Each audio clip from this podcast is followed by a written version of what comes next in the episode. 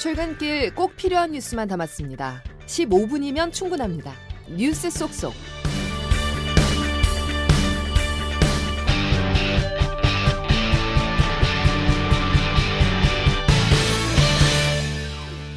여러분 안녕하십니까? 11월 3일 금요일 CBS 아침 뉴스 김은영입니다. 이스라엘이 팔레스타인 가자지구 난민촌에 사흘째 공습을 이어가면서 또다시 수십 명이 사망했습니다.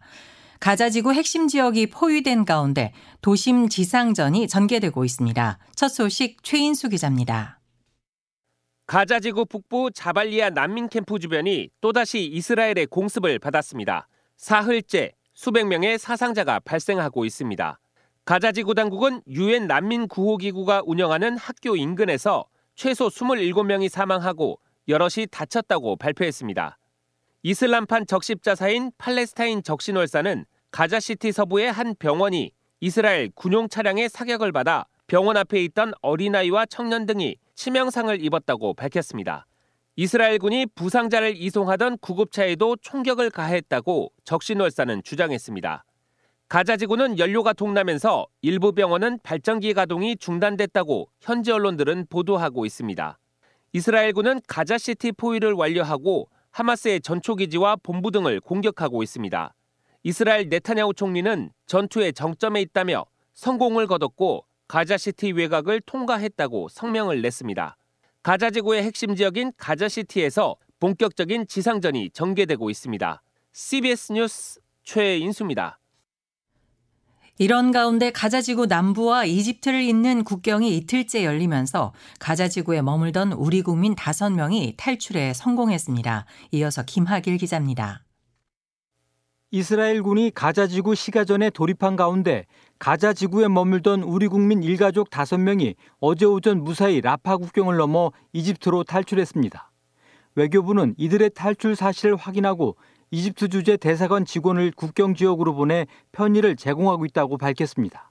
모두가 다치지 않고 비교적 건강한 상태를 유지하고 있는 것으로 전해졌습니다. 40대 한국 여성과 팔레스타인계인 남편, 이들의 아들과 딸 등입니다. 이스라엘과 이집트, 하마스가 이틀 전 외국인들과 환자들의 라파 국경 출입을 허용하기로 합의하면서 어제 하루 344명이 국경을 통과한 것으로 집계됐습니다. 이 중 어린이는 72명입니다. 이집트 외무부는 성명을 통해 7천 명의 외국인과 이중 국적자들의 대피를 도울 계획이라고 밝혔습니다. 한편 이스라엘에 머물던 한국인 15명도 어제 저녁 일본 항공 자유대의 수송기를 타고 출발했습니다. 우리 공군 수송기가 지난달 일본인과 가족들을 무상으로 이송한 데 대한 보답 차원으로 알려졌습니다. CBS 뉴스 김학일입니다. 블링컨 미 국무장관이 또다시 중동 방문길에 올랐습니다. 가자 지구 내 민간인 피해를 최소화하기 위해 인도주의 차원의 교전 중지를 촉구할 것이라는 관측이 나오고 있습니다. 워싱턴에서 최철 특파원의 보도입니다.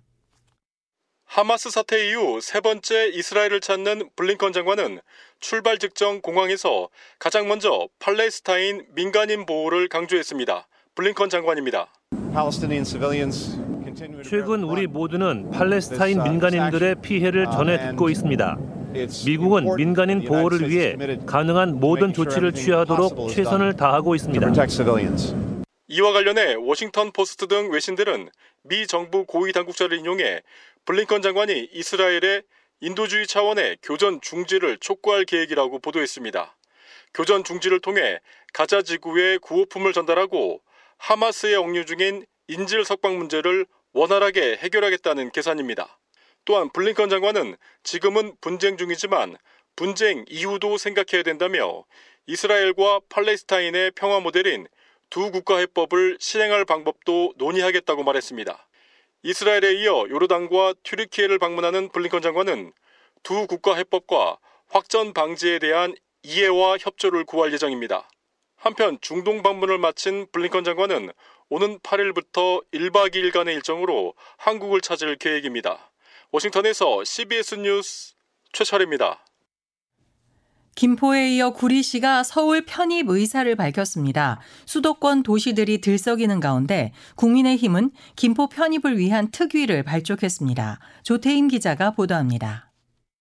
국민의힘이 김포시의 서울 편입 이슈를 중점적으로 다루기 위한 수도권 주민 편입 개선 특별위원회를 발족했습니다. 내년도 총선까지 특위를 중심으로 메가 서울 구성을 끌어간다는 계획입니다.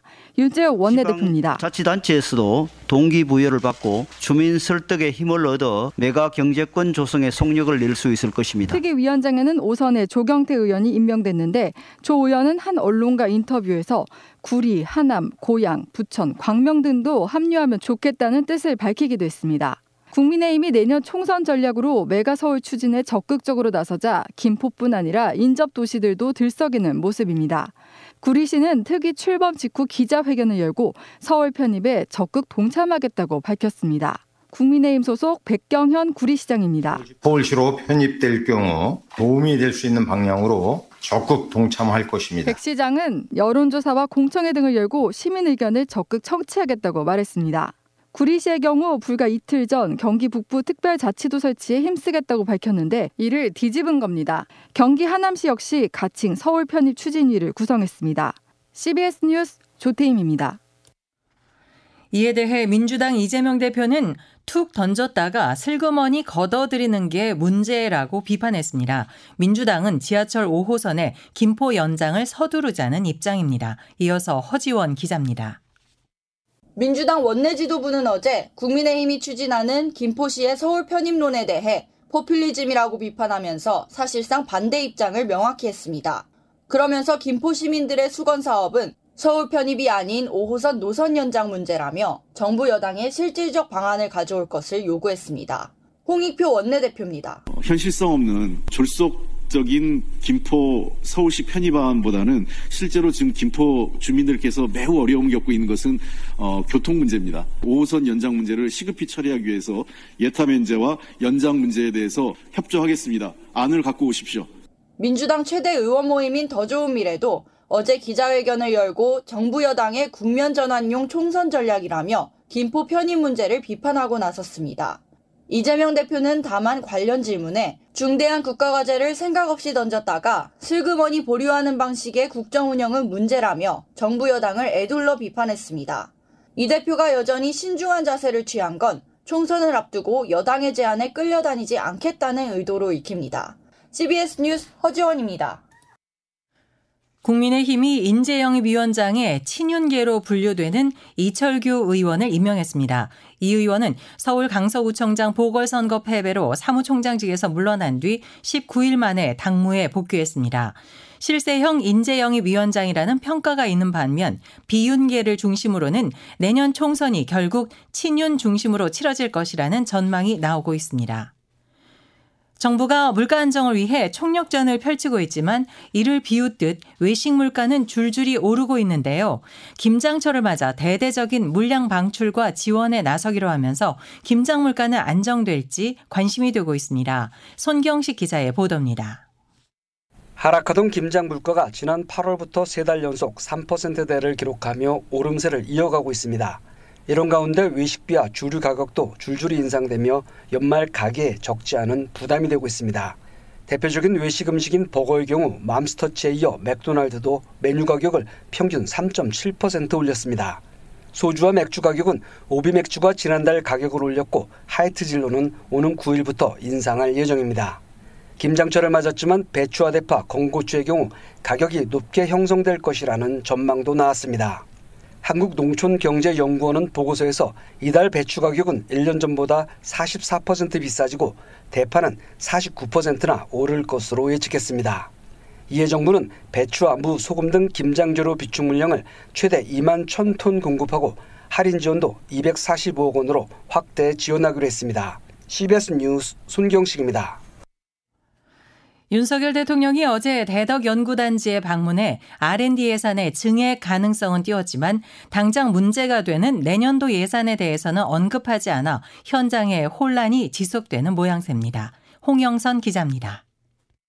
내년 정부 R&D 예산이 삭감돼 혼란에 빠진 대덕 연구단지에 어제 윤석열 대통령이 방문했습니다. 과학기술계의 관심은 온통 대통령의 입에 쏠렸습니다. 대통령은 젊은 과학자들의 대화에서 증액을 언급했습니다.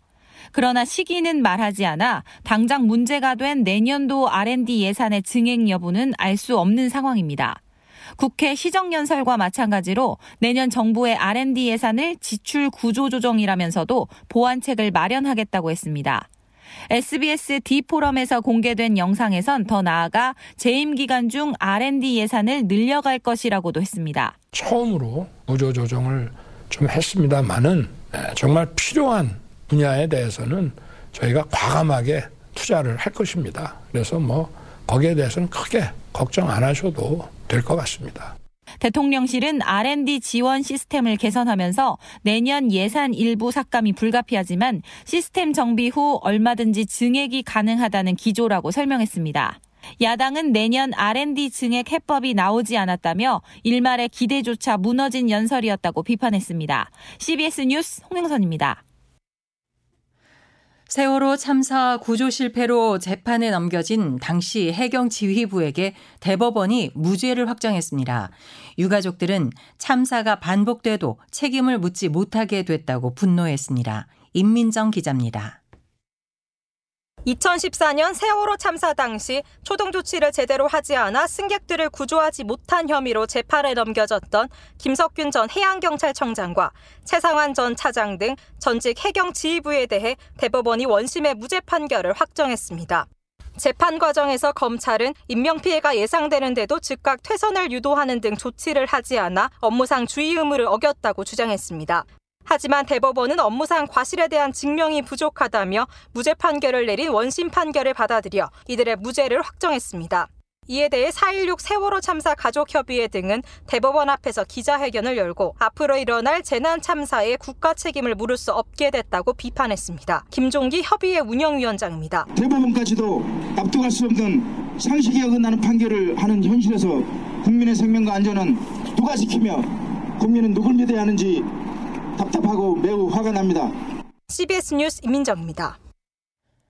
각종 사기 혐의가 있는 전 펜싱 국가대표 남현희 씨 재혼 상대로 알려진 전청조 씨가 오늘 영장 실질 심사를 받습니다.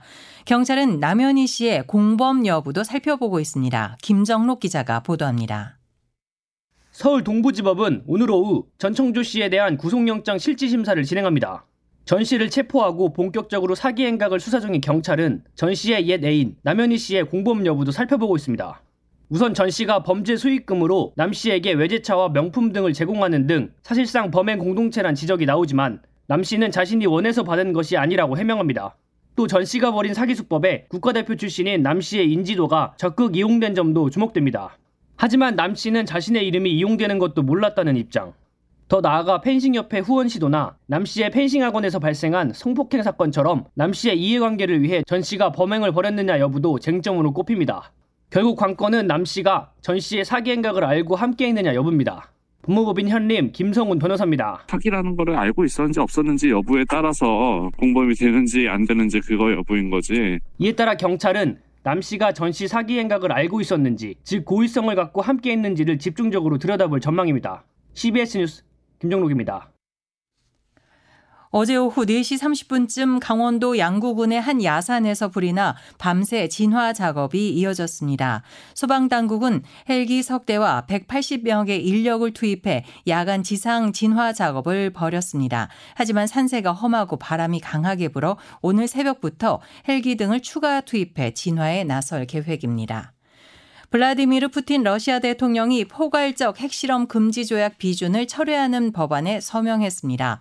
포괄적 핵실험 금지 조약은 모든 핵실험을 금지하는 조약으로 러시아는 지난 1996년 이 조약에 서명하고 2000년에 비준했습니다. 10대들이 유해한 콘텐츠 늪에 빠지는 것을 막기 위해 유튜브가 새로운 안전장치를 마련했습니다.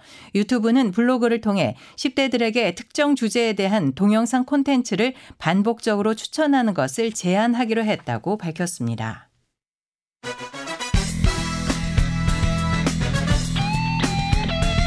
핵심만 담다. Save your time.